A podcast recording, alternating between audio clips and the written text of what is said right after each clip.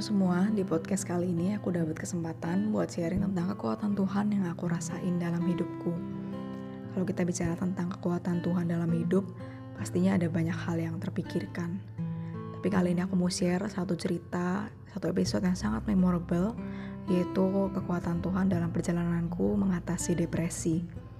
Sekitar 2 atau 3 tahun yang lalu, Tuhan kasih aku kesempatan untuk mengalami sebuah persoalan yang berat menurutku Mungkin bisa dibilang tahun-tahun itu adalah titik terendah dalam hidupku sendiri. Pada waktu mengalami masalah itu aku berada jauh dari keluarga, aku berada jauh dari teman-teman, aku berada di tempat yang asing sehingga aku harus bergumul sendirian. Aku ingat rasanya gak ada malam yang aku lewatin tanpa air mata.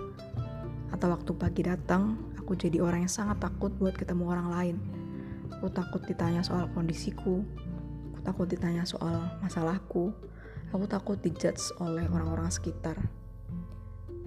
Rasanya kalau ada lubang aku ingin bisa masuk ke lubang itu dan mengubur diri dalam-dalam. Aku jadi pribadi yang sangat mendiam menarik diri dan sering melamun. Perasaan ingin bunuh diri pun muncul berkali-kali. Aku merasa jadi orang yang gak berguna dan gak punya masa depan. Tapi aku ingin sekali ada satu momen yang mengubah pemikiranku ini. Dalam sebuah ibadah ada lagu yang dinyanyikan yaitu berjudul Kaulah Harapan yang dinyanyikan oleh Sari Simorangkir. Secuplik liriknya berkata, Peganglah tanganku, jangan lepaskan. Kaulah harapan dalam hidupku.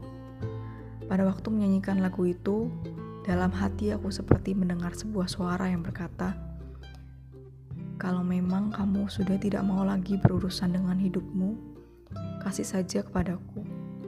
Mulai hari ini hidupmu milikku.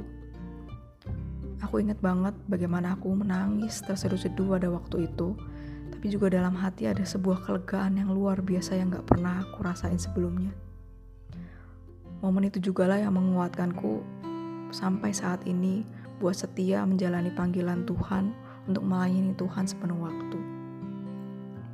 Kekuatan Tuhan juga dia berikan lewat orang-orang yang ada di sekitar, yang gak pernah berhenti untuk mendengar ceritaku, yang gak pernah merasa capek dengan jatuh bangunnya aku, dan yang rela untuk menangis bersama-sama dengan aku di dalam kehancuranku itu. Aku pikir mereka adalah perpanjangan tangan Tuhan untuk menguatkan aku, dan aku bersyukur karena itu.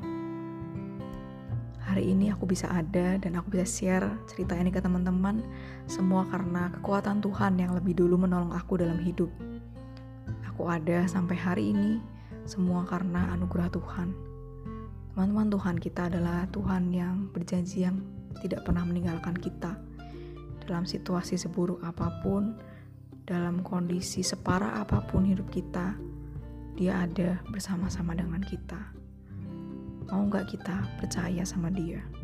Sampai di sini podcast kita. Semoga di mana pun kita berada, kita bisa dikuatkan.